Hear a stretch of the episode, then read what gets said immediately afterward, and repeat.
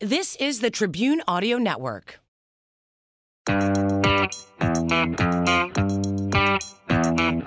Hi. Hi. I was reading something, even though I knew we were starting. I got so easily distracted. Hi. Ah, this is Sip. Survive. And repeat. I'm Jenny. I'm Danelle. And I'm Kenny. Welcome. it's the podcast about drinking wine and talking about survival stories and just that's about it. and that's all I got. is the extent of That's all I got. we also So talk about weird in. news. we talk about Weird weird news. news. Mm-hmm. Um. Okay, so we're still all separated. Quarantined. Yeah. So we're what is that called? Uh, social distancing. Mhm. So, uh, what what's your favorite thing to do when you're all alone and not with anyone? To know um that sounded like I wanted something dirty. That's not what I meant. I'm sorry. you hear me like laugh a little bit under my Yeah, breath? I'm I was like- personal. That's none of your business, ma'am. What I do in the privacy of my bedroom. Just kidding. Sorry, Kenny. Kenny's probably throwing up in his mouth at this point. Um, I'm really enjoying rewatching old Friends episodes. mm-hmm.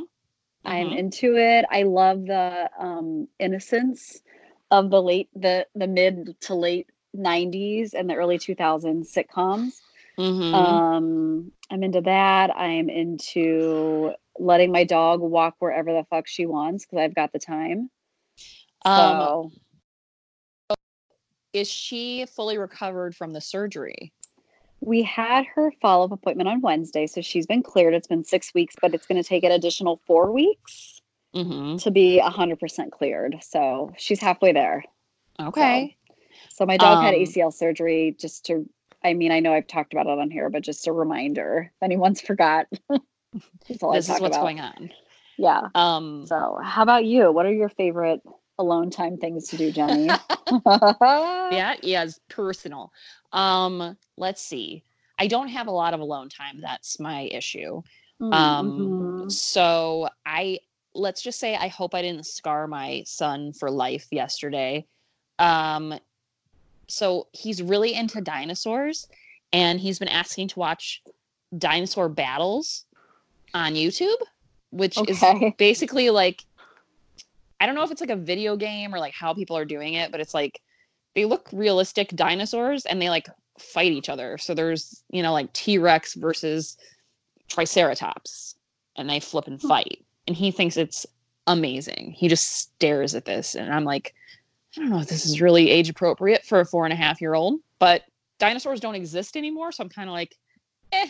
I mean, they did, but it seems kind of like fantasy because it's yeah, not like it's not real life. So, And sometimes the dinosaurs, like sometimes T Rex is like bright purple, but he looks realistic, but he's purple. I don't, again, I don't know if it's a video game or where this is coming from. It's on YouTube. I'm trying to get, trying to work and entertain him at the same time. So it's very, it's something. Um, yes. Shout out and- to the parents out there. I feel you. and then um, I will say yesterday, this is the part I was talking about. I mean, I'm worried a little bit about the dinosaur fighting that might scar him, but uh, I yesterday I sat down and we turned on Jurassic Park, which is a PG-13 movie that I put on for my four and a half year old. But I sat with him, so he wasn't just watching Yeah. it alone. I mean, I feel like that was my first PG 13 movie I saw when I was like Oh. six. right? I mean, it's pretty cool. I hadn't watched Yeah, it in super years. Um, and when they when people die, it's not super gory. Like a lot of times they like have the dinosaurs like eat them behind a bush and you just see the bush Yeah. shaking. and they don't focus on it. Like it's not like No. they, yeah.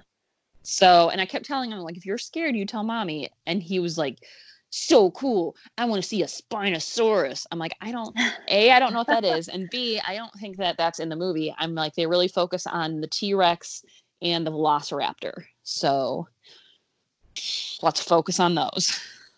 Now, did he have nightmares that night or no? no, no, no. okay, He's- so I think he went to fine. bed. Yeah, he went to bed. He slept all night.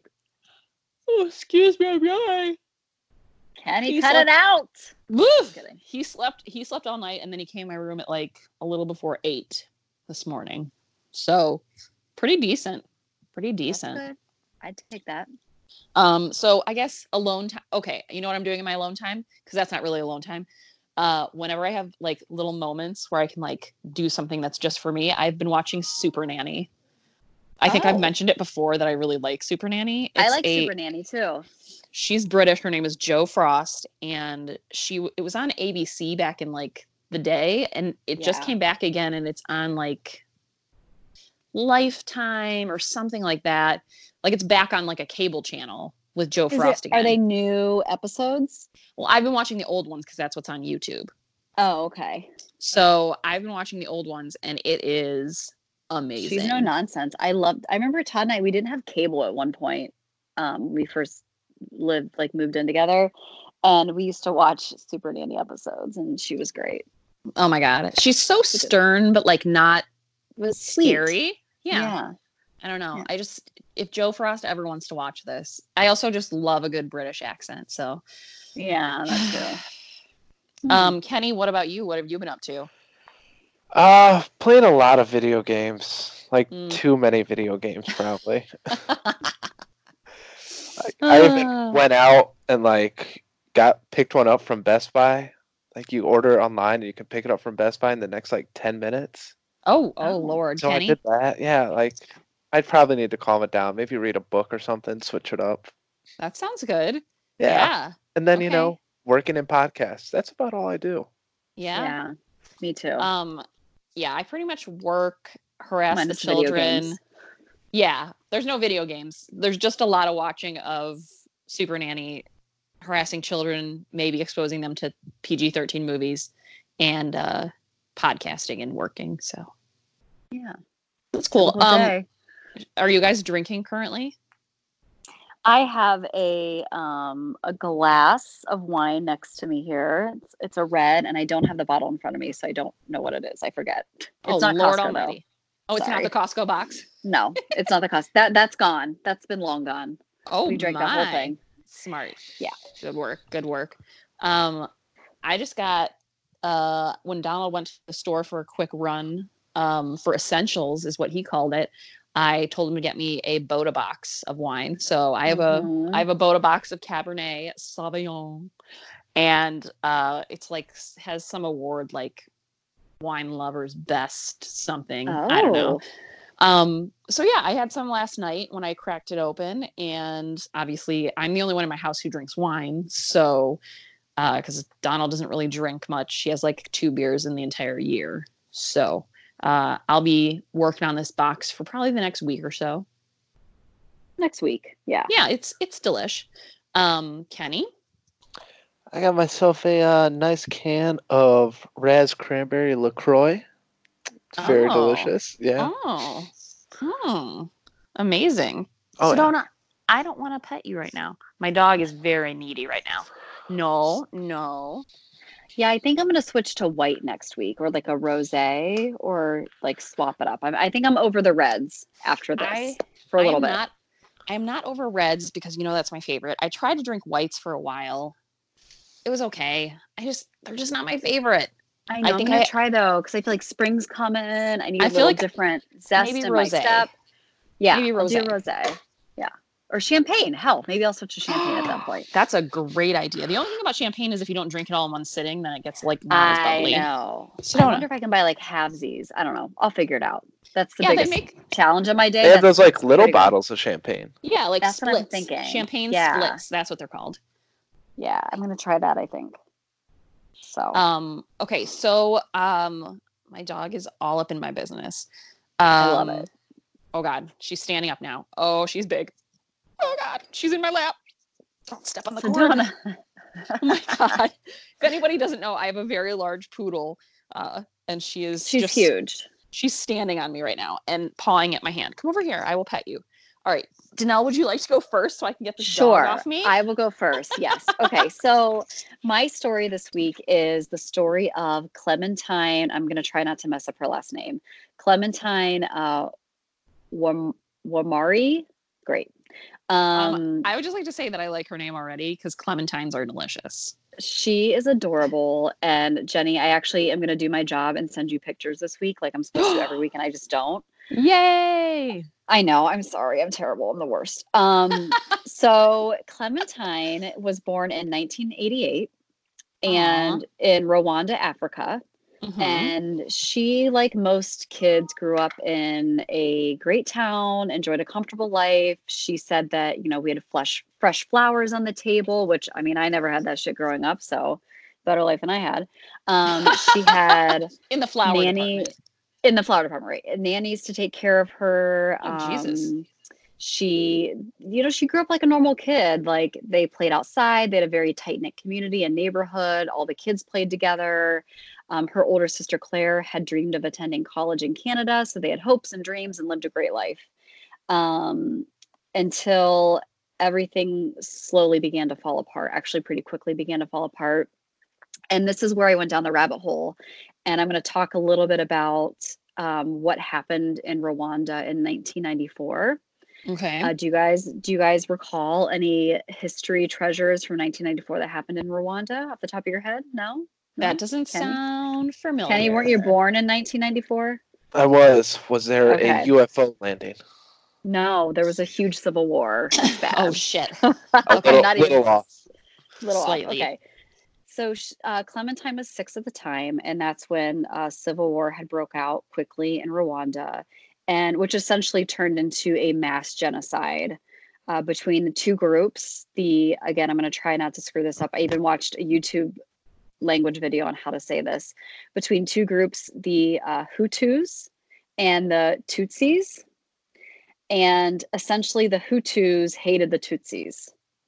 And there are a lot of moving parts to this but the bottom line is is that millions of people were murdered and displaced in rwanda in 1994 um, in fact estimates say that during the first six weeks of this civil war uh, more than 800000 uh, tutsis had been murdered uh, so comparison for that that's five times higher than during the holocaust in nazi germany Wait. Can you say that Mhm. again? hmm I sure can. So the first six weeks, and mind you, this civil war only lasted like six months. It was a very Uh-huh. fast war, Uh-huh. but a very devastating war. In the first six weeks, more than 800,000 Rwandans had been murdered. And most of them were the Tutsis because they were the ones being attacked. 800,000. So, in comparison, according to Wikipedia, uh, this number, this 800,000, is five times higher than the Holocaust of Nazi Germany. but like you're so- saying in the same time frame? Because I know that it was like six million. I In the same time frame, yes. Okay. Yeah. Got it. Yeah. Got it. So just to give you an idea of how quickly things escalated, and I'm not saying that that this was better or worse or anything in the Holocaust or even compares to it, but um, it's I totally, just it's like a totally different war. exactly, and we're all we all grew up learning about the Holocaust, so I think this is something that you know we weren't taught in schools or even I didn't even really know about until I did the story. So Mm-mm. um, the goal was to kill every Tutsi living in Rwanda. And the genocide was thought to have been planned for years prior. So they started, um, the Hutus started building propaganda, they started their own radio station, they started arming residents and, um, you know, training them on the side secretly.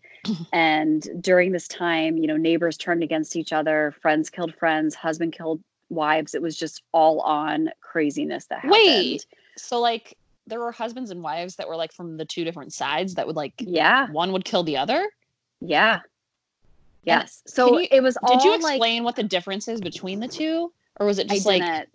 I didn't, but what it's and I didn't research it, which I probably should have, but it sounds like they all lived harmoniously together for the most part. Like it was it's almost like someone who is maybe and I don't know this, so don't get pissed if I say the wrong thing, but it's almost like if someone is like Catholic and then someone is maybe um Jewish or like we like there's no you don't know that someone is one or not the other by looking at them or and you know what I'm saying like yeah, yeah, yeah. they all lived in the same communities and the same neighborhoods and like I may be Catholic but maybe I'm married to um I don't know, someone who's Jewish or whatever.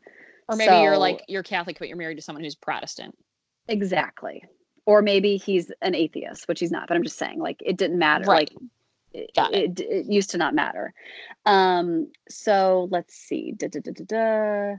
So immediately after um, the Civil War broke out, barricades were, checkpoints and barricades were set up to screen all national ID cards.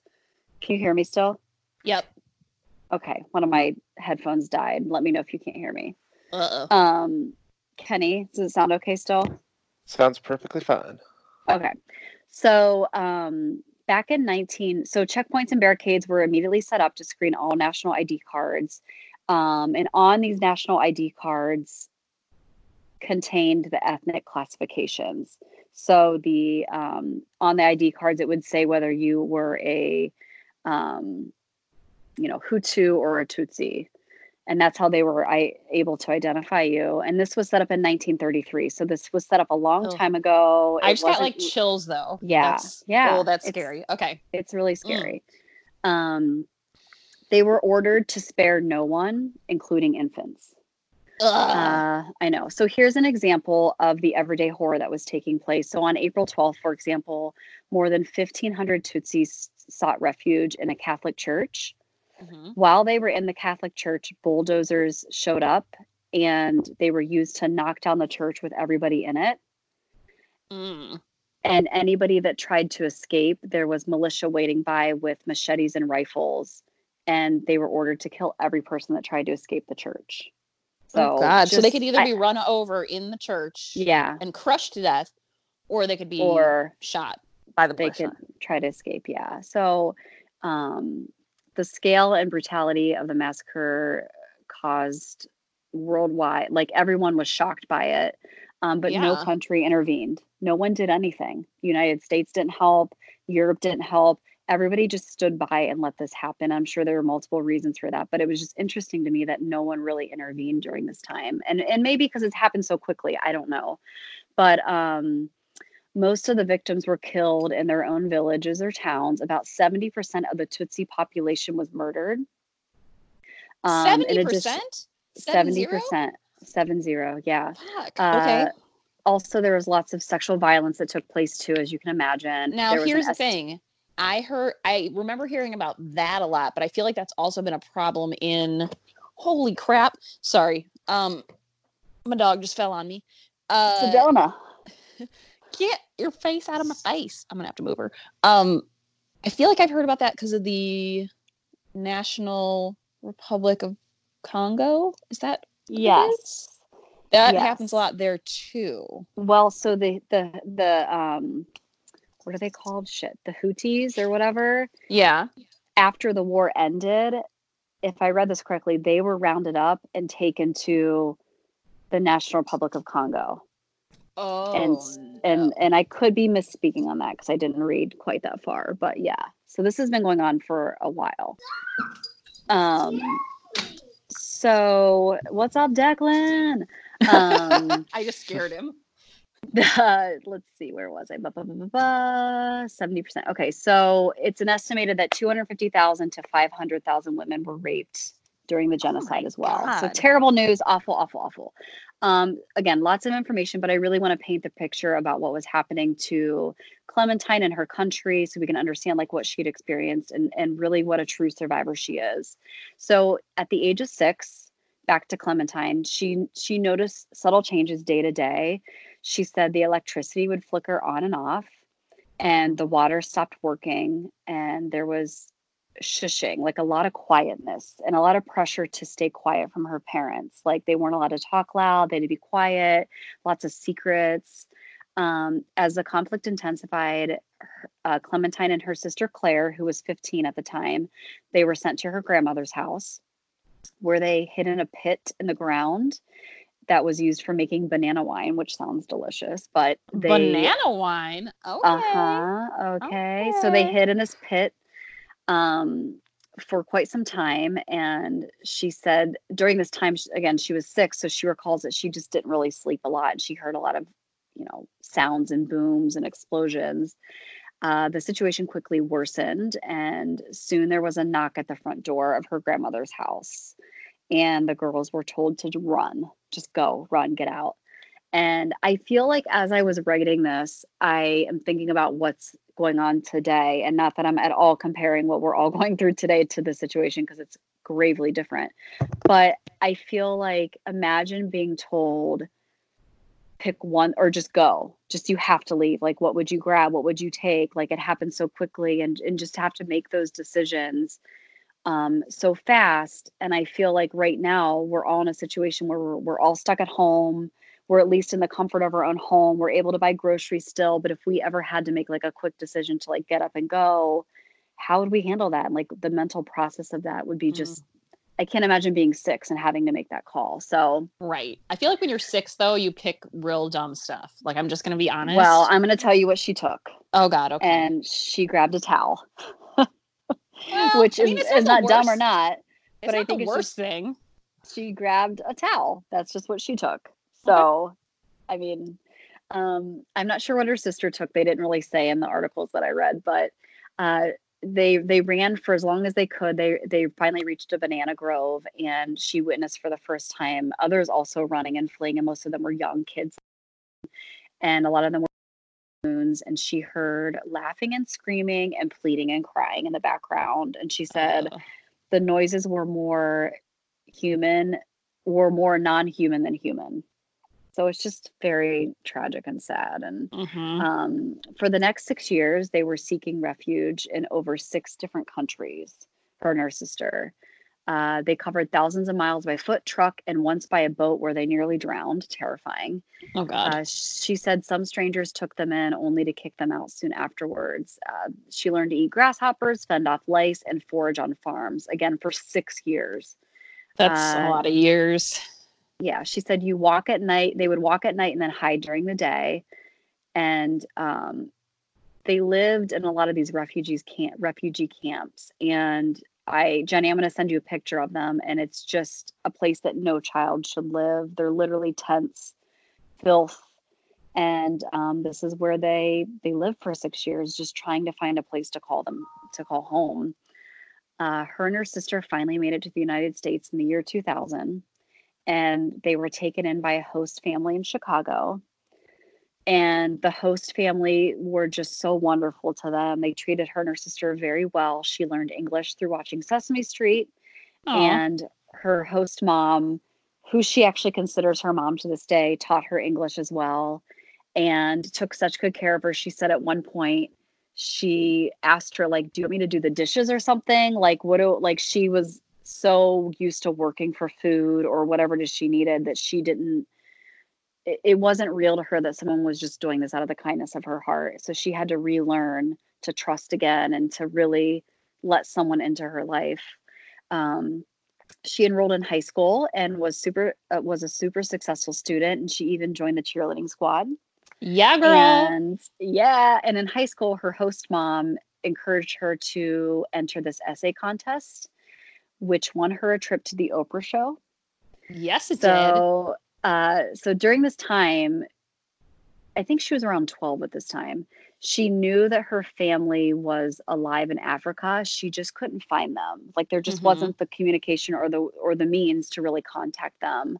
Um, she wasn't really sure where they were in Africa. She just knew through word that they had somehow survived.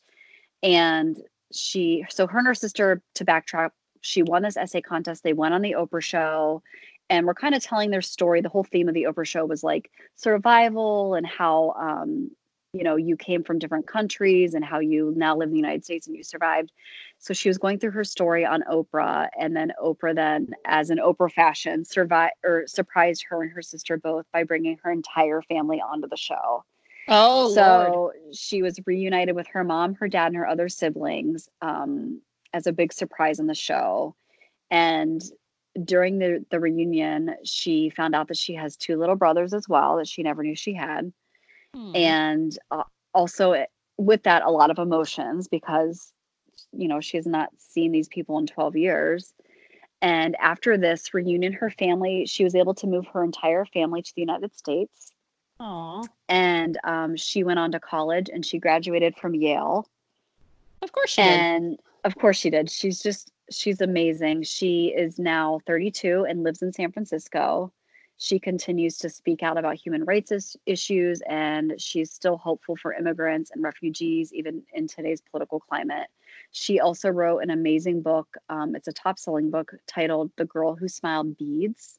and it's essentially her story of war and what comes after and how to overcome and kind of find space in this world as your own after what she's been through. And she's super successful. You can find her. She's done ted talks.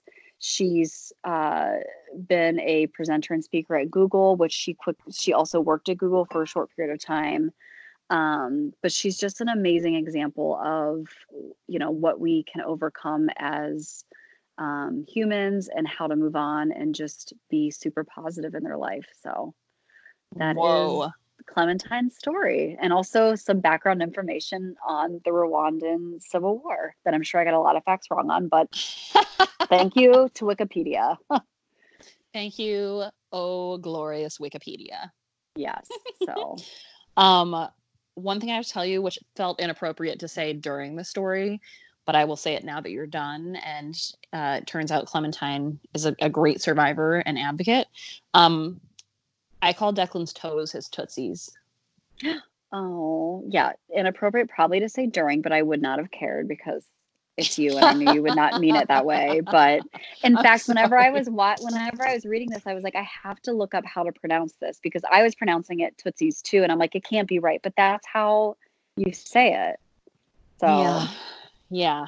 yeah, Wow. That's insane. I, I know. still what I can't get over is you said it was a short it was only like a 6 month civil war. It's just so amazing that those those poor girls were out on their own for 6 years before I know. they were really in a safe place again. So yeah, it's because everybody was displaced from their countries. They didn't even like she said at one point she had no idea what country she was in, where she was. Like they just were nomads basically for six years until they found themselves in the United States. God, that is insane. Crazy. Okay. So Okay. Good job. thanks. Okay, are you ready for this? I'm Y'all ready. for this? Dun dun. And dun, while dun, you're, dun, I'm dun. listening, but while you're reading that, I'm going to look for my backup headphones. So if you Okay. hear some scurrying, that's why. Okay. That means Kenny has to chime in with witty commentary. I'll try. No, I will. I'm still listening. Okay. Okay, thank God. You can do All it, right. Kenny. um, I am doing the survival story of Scott Cassell, Okay. and um, I found this very interesting because it is an animal attack. Um, but it's an animal attack I knew nothing about. You know, you always think about lions and tigers and bears. Oh my. oh my. um, or sharks or like the things that we're all afraid of. Um, I didn't really think about this as something terrifying. So um, I'm going to jump in with a little bit about Scott and then I'll talk a little bit about the animal and then um, we'll get into the attack itself and his survival. So um, Scott always loved the ocean. He grew up in California, Arkansas, and Georgia. Oh, and Texas. So a lot of ocean or Gulf uh, lying land um, he said growing up, uh, his biggest influence was watching Jacques Cousteau. So he said it was just as good as Disney. I'm like, okay, sure. If you I say mean, so. I get it. I love. said he- I love Jacques Cousteau. I mean, yeah. So he wanted to be a part of that world. And at 15, he got the chance because he got into a commercial dive school. Now, I should have looked up what a commercial dive school was, and I did not. But I'm guessing it's like a really intense um, scuba diving school. Uh, that's my assumption, and I could be totally wrong. Uh, but he was the youngest to graduate um, from this commercial dive school. So, congrats to him. Then he spent a decade in the Army and the Army National Guard. Uh, he was always a medic. Uh, that tended to be uh, what he was assigned to no matter what. Um, he was a cavalry scout and attached to a sniper team. And then he was also a flight medic. So, Wow. kind of like this real adventurous. adventurer, outdoorsy, manly man, you know? Um, but his real passion was always um, marine life and um, kind of like saving the oceans and being um, a real advocate for that kind of thing. So um, he's still in the reserves as a company commander to this day. And he says, I'm in a uniform once a week. And he said, I have more fun than anyone I know. And he said, if I'm not in a, if I'm not in my uniform, I'm in my orange submarine.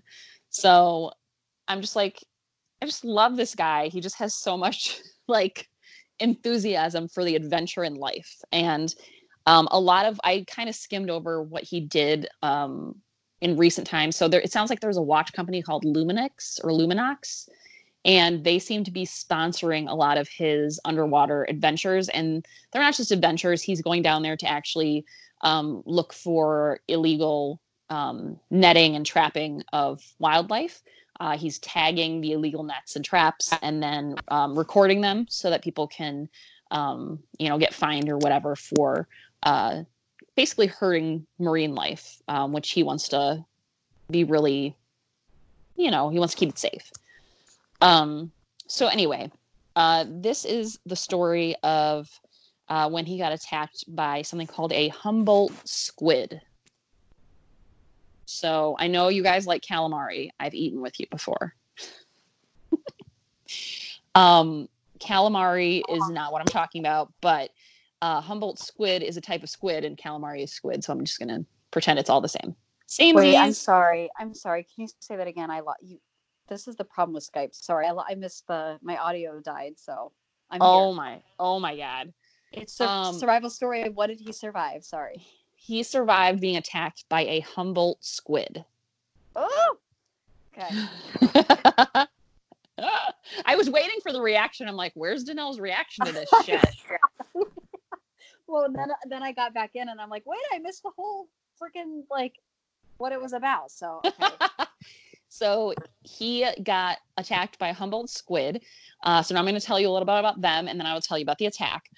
Um, they're also known as jumbo squid, jumbo flying squid, pota, or diablo rojo, which means Sure. red devil. Ah, um, it's a large predatory squid. It lives in the waters off the Humboldt Current. Uh, and obviously, I had no idea where that was. So, looking that up, it's the Eastern Pacific Ocean. So, um, I checked to see how big this was because, like, I don't know. Have you seen those old pictures or drawings of like squid that are like humongous and they're like overtaking an entire ship? So I was like, is it like that? Um, no, the answer is uh, it's about four feet eleven inches. So it's kind of like a tiny girl. that's still pretty big. Like It is for for an animal, yes, but it's just like I was imagining like swallowing a ship. Like Yeah, you're imagining that that rum brand where the Yeah. um, octopus is like eating the entire. Yeah. yes, yes. I guess I was thinking of an octopus then. Okay, so um, they have um, bioluminescent photophores. So what that means is they can change color, their body color, very quickly. They have a tendency to notably rapidly flash red and white when they're hunting, which is why people call them the red devil. So that's a little bit about them. And then uh, let's see. Um, I'm going to tell you a little bit about where did it go? They weigh about 100 pounds. Um, their body is about 40% of their mass. Um, and then their fins or wings are about 12%, and the tentacles are about 14%. So, um, and then, I mean, it talks about the head and the eyes, and we don't need to get into all that, but you can kind of guess, like, you can get an idea of what that looks like. Um, they are carnivorous and um, they swim at speeds of up to 15 miles per hour. And um, they have two triangular fins. Their tentacles have 100 to 200 suckers each. So I don't know how many tentacles they have, but get this they're each lined with razor sharp teeth. Yeah. I was like, the suckers have teeth? Now what? Like Come not again? only do they have suckers, they have teeth. Like Right. that's like a double combination I don't want to experience. And then they have a large sharp beak Of course they towards do. the Why middle because that's that's where they eat. So That's- okay, because the teeth aren't enough. the teeth are, teeth aren't enough. You have to do more. Um, so now I will tell you more about our friend Scott. Let me get back to my notes. Okay. So he talks a little bit about this article I got from something called The Manual, which is apparently some sort of online man magazine. Get it? The Manual. Manual. Good one, guys. Um, so they said, Have you ever been in any dangerous situations? So he said he's hand fed a great white shark and bull sharks. He's ridden on the back of a tiger shark. Um, he said there's always danger uh, when you're in the ocean, but it's always the human's fault. And he said you're never completely safe. But then he said that the most dangerous um, encounter that he had was when he ran into a giant Humboldt squid. Um, and so he described it as the beak, which again is the mouth of the squid, is as big as a man's hand. And he said, if you can imagine being bitten by a hundred pound parrot, he said that's what it was. Yikes. Okay. So I'm going to go through what happened. I watched a little video that like talked about in succession of everything that happened. Wait, sidebar. Yeah. Did I ever tell you the parrot story that happened to me when I was a kid? No, but this sounds amazing. I'm going to have a sip of wine Um, while you tell me. Okay, this is a super sidebar. So I feel like I've told this story. So if I have, stop me. Don't let me tell it twice. But hmm when we were when we were little girls, my sister and I, there was this pet shop that was right down the street from our house, and we would go in there every like four times a week. The lady probably fucking hated us, but she had like hamsters and gerbils and newts and like all types of animals in there that we she let us hold and whatever. And then they also had two parakeets. One was Gunther. He was like one of Mhm. those big giant tropical birds, huge and he was kind of mean. Like he'd say hello to you when you'd walk in, but he just kind of like stayed away. You knew to stay away from him. And then there was Trixie, who was like a white parakeet. I don't know if that's the right. No, it sounds like, white it sounds like the first one was a parrot and the second one sounds like a cockatiel. maybe it was a. co- It was big though. Yeah, But a cockatiel is like a big white. Yeah, that's what it was. So Mm-hmm. she was super friendly. She loved to talk and whatever. Like she was awesome. And one day I had really long blonde hair. Like my mom would never let me cut my hair for some weird reason. And I walked by her cage and I was like, "Hi, Trixie," and she's like, "Hello." And as I was walking by, she jumped on my shoulder, my back, and was like burrowing in my hair, like pecking the back of my neck because she wanted to like play with it, or she maybe uh, was afraid of it. I don't know but she freaking latched onto my back. They couldn't get her off, and she was like pecking at my neck. I was screaming. My hair was flying everywhere. Feathers were flying everywhere. And they finally got her off, and I ran to the back to the hamster area, and like I was afraid to come out. And then every time since then, I would I would never walk by Trixie again. But that's my parrot story. Okay, go oh on. Oh my Sorry. god, So that's a parrot mouth sounds terrifying to me. a a hundred pound. Imagine that being a hundred pound parrot. no, terrifying. I, mean, I love Humongous. birds, but that was very traumatic for me as a kid. Yeah, I bet. I'm I like birds, but I am afraid of them biting me because I had a parakeet growing up and I had parakeets not that long ago as an adult. And eh, when they bite and they mean it, it hurts. It hurts. Those little It's- dicks. Yeah. yeah. So All right. So he went diving because again, he's like this master diver. And um he said he he went down and this was his first time swimming with these squid. So he had felt pretty okay about his diving capabilities and dealing with animals in the wild. Like again, he's hand fed like sharks and ridden on the back of them and like dangerous stuff. So he jumps into the water and he all of a sudden gets hit from the left and the right simultaneously. And then he starts getting pinched in the arms and the neck with these huge beaks. So there's more than one of them. And they're just Ah, like okay. attacking him with the beaks. Then the tentacles start coming with the um the suckers with all the little teeth. So these like suckers are just like ripping at his like wetsuit and pulling on it. Um and and they start slicing through the wetsuit. So he can now feel like the Oh, little teeth in the tentacle suckers like ripping his skin apart. Okay. mm-mm.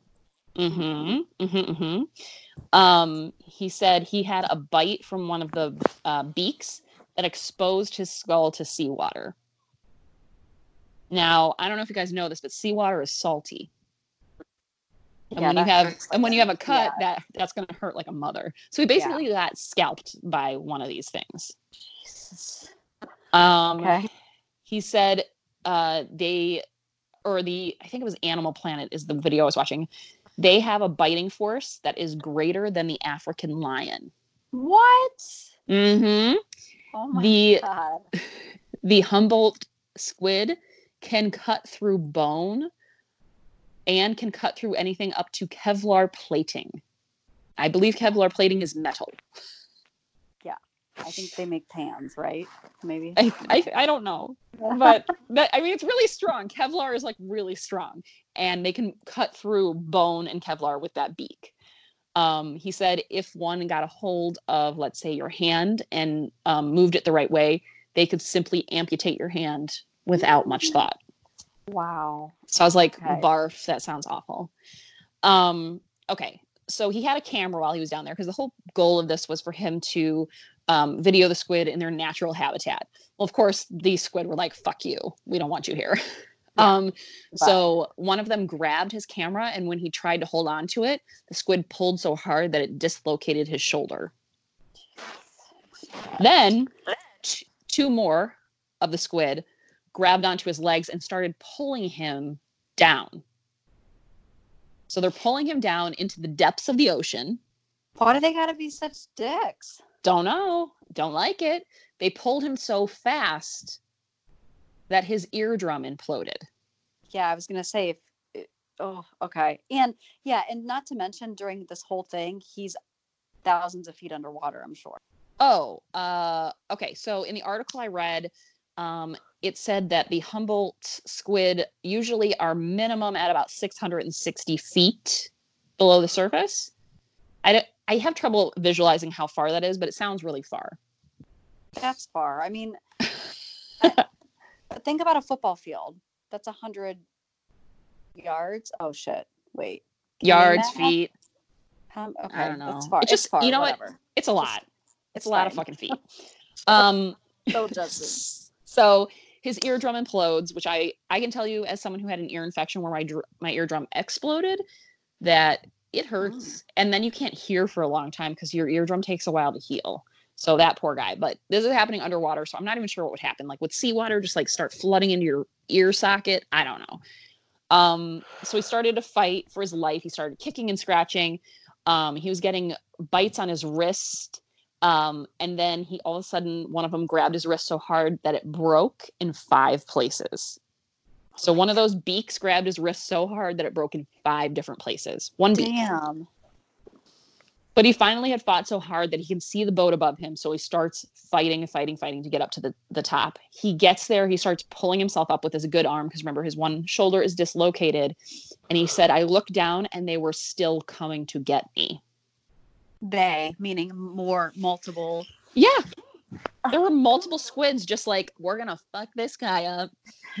Here we So- come. so rude yes okay so then um he said uh his throat had been ripped open um again his scalp he had been scalped basically by um the suction cups with the little teeth in them um so he said when he got back onto the ship he super glued his scalp and his throat wounds back together i don't think you're supposed to super glue your shit back together sir but he was a medic he did work as a medic in a lot of his um, military career. So I guess fine. I'm hoping it was medical super glue and not just like regular super glue. But hey, you do you. Um, and he said that the Humboldt squid population has actually exploded recently because of the insane overfishing of sharks, tuna, and Oh. swordfish. So sharks, tuna, and swordfish must be um, the the animals that prey upon these squid. And since 90% of the fish are gone um the They the humboldt squid can just like they're like overpopulating. So um then it talked a little bit about his um what's that called? Uh conservation efforts so um he basically said that he's been told a lot of so what's happening is um apparently people are making shark fin soup Oh, And I'm like, the who? The what? Why? Um, Well, it was it was a tradition. in your soup, people. it was a tradition in China. It was only Yeah. meant for the emperor and his people. Uh-huh. Um, and they said that the emperors would eat it because it would harness the power of the shark. But um, now that China has exploded economically, they feel like they can enjoy what the emperor once ate. So people in Singapore, um, or I'm sorry, people in China are eating a lot more of this uh, shark fin soup. Um, but he said there are people in Singapore who are standing up to this myth, and they are called shark savers. Um, and he said there's been a huge depletion of salmon in Alaska. And he said, why? And he said, because Humboldt squids ate them all. Why? Because all the sharks are dead who used to eat the squid. So now the bears have no salmon and are foraging in the trash. And some have been killed because they've been aggressive towards humans because then humans are scared. You know what I mean? so there's it's, a it's ripple effect for all of this. yeah so he basically he's asked people um he said i did a national geographic special and i asked a viewer if you ate tuna or shark is it like being maimed by grizzly bears in alaska? And it was like huh? And he said so the answer is yes you are responsible for someone being maimed in alaska because you ate shark or tuna which is the food uh or the the predators of these squid and the squid are eating the salmon and the salmon are, so the, the bears have nothing to eat blah blah blah. So he's again he's very concerned about the circle of life in the marine world because of of what's been happening so Well, Um, bigger picture thinking too, which I don't Yeah. think us as a society, even me. I mean, I eat tuna and fish like that too, but we don't think of it like that. And we should. Like, Yeah. we should be more conscious of how everything is. Affect, you know, one thing affects another thing. yeah and i think right now too just being you know quarantine and all that you see all these crazy stories about how much pollution has been reduced in just the few weeks that humans haven't been able to you know basically destroy the planet it's it's insane and like venice you can see through the canals now and they used to be like mucky dirty water Really? Oh, I didn't Mhm. know that. That's crazy. there's Didn't you- pictures Didn't we say last? Maybe this wasn't in the podcast. We talked about this, but for the first time, you could see like, like something in China, like when everybody was quarantined, the sky was like clear or something. Or Yeah, I- I the same thing's the same thing's happening in Los Angeles. I have a friend who lives there and she put a picture up and she was like, it's crazy to wake up and not have smog. That's so. That's just. Yeah. Yeah. It's insane. So, anyway, I just, I've never heard of a squid attack and I didn't know Mm. some squids or all squids, I don't know, I didn't look that up, have little teeth in their suckers. Like, Rude. so I didn't- rude. So um, I just was like, this is insanity. I need to do the squid story. And Scott is obviously fine. He glued his head back together and Thank God for Elmer's. and he's still out there doing all of his conservation work and like he said if he's not in a uniform he's on his orange submarine so if you're interested in him scott cassell is his name and um, just kind of like a, a man's man but also just like such an advocate for marine life and um, conservation so kind of love that yeah it's like, like, lighthearted ish story too. yeah i I'm mean gonna try to do a lighthearted one this week. I've been doing really heavy ones. Well, I was gonna do a heavy one. I started watching a documentary about like, you know, someone breaking into someone's house and like, I don't know, hostage bullshit. So I just was like, I can't again. I need Yeah. I need something lighter. I need it I need an animal attack where we learn things about an animal I never knew. That's what I need. Exactly. Like it's a, and I didn't know that about squids either. They sound like the most not terrifying animal, but the fact that they mm. have weapons at every aspect of their every like limb of their body is just terrifying to me. So And the fact they're very aggressive towards humans, especially during feeding time. So that's the other thing that's scary is like a lot of times people are scared of sharks, but sharks really aren't that aggressive towards humans. A lot of times they mistake humans for food because if you're on a surfboard or a boogie board, you look like one of their food sources. yeah, like a seal or a sea lion or whatever. Yeah. These guys are just like, fuck you, I will kill you. For I'm no reason other than I'm trying to eat and you're in my way, so I'm going to kill you. Yeah. Hmm. Like they're just aggressive. So um, now I'm terrified of squid. I'm glad they they live so far down though, because I don't think I'll be at 660 feet or more. Nothing below the surface. at 660 feet. No, no, no, no. I don't scuba dive. The best I do is snorkel, and that's at the I'll surface. snorkel. I would try scuba diving, but I think the reality is, is I'm never going to do it. But I'll just stick to snorkeling. Yeah. Anywho, Kenny, you have some weird news for us? I do, and it's not coronavirus related. Oh my god. Yeah. Uh, a man was arrested after a high speed chase. The man claimed he was doing what? Hmm. Hmm. Taking his wife to the hospital and have a baby. Okay, okay. Um, going to pick up someone at the hospital. He claimed he was teaching his dog to drive. No.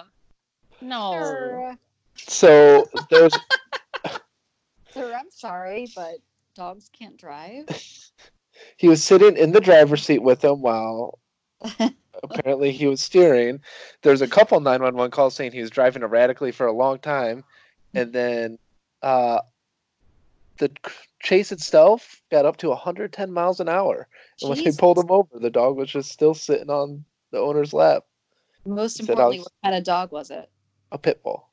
Oh, now, Now they, I can't- would feel like a pit bull would start to would like to the need for speed. no, but here's the thing. That dog is not controlling the speed. There's no way he can reach the pedals. I know. It's I'm the joking. it's the I know, but it's the human. I know you are, but I'm just saying, like, it's obviously Quarantine's the getting humans. the Jenny. She thought Danelle was dead serious. Like, well, I know I'm not very smart sometimes, so I, I'll give you a pass for thinking I might be serious. But no, I'm just saying, like, there's no way he could blame the stupid dog, even if he was teaching it to drive. He was controlling the pedals. Like, unless Okay. the dog was down on the floor. and his tail was shifting. Oh, that's a good one, Kenny. I like it. Amazing. Amazing. Um, all right. Well, this has been Sip Survive Repeat. We'll be back. Uh, well, actually, we'll be back on Thursday. We're be- we're doing mini episodes uh, called Weird News Shorts. So if you haven't tuned in, check it out.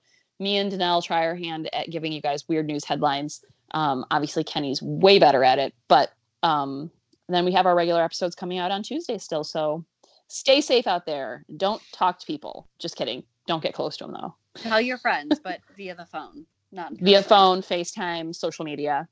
Right. Um, and if you guys have weird news ideas, let us know. You can email us at sipsurviverepeat at gmail.com. We'll see you next week, guys. Bye. Bye.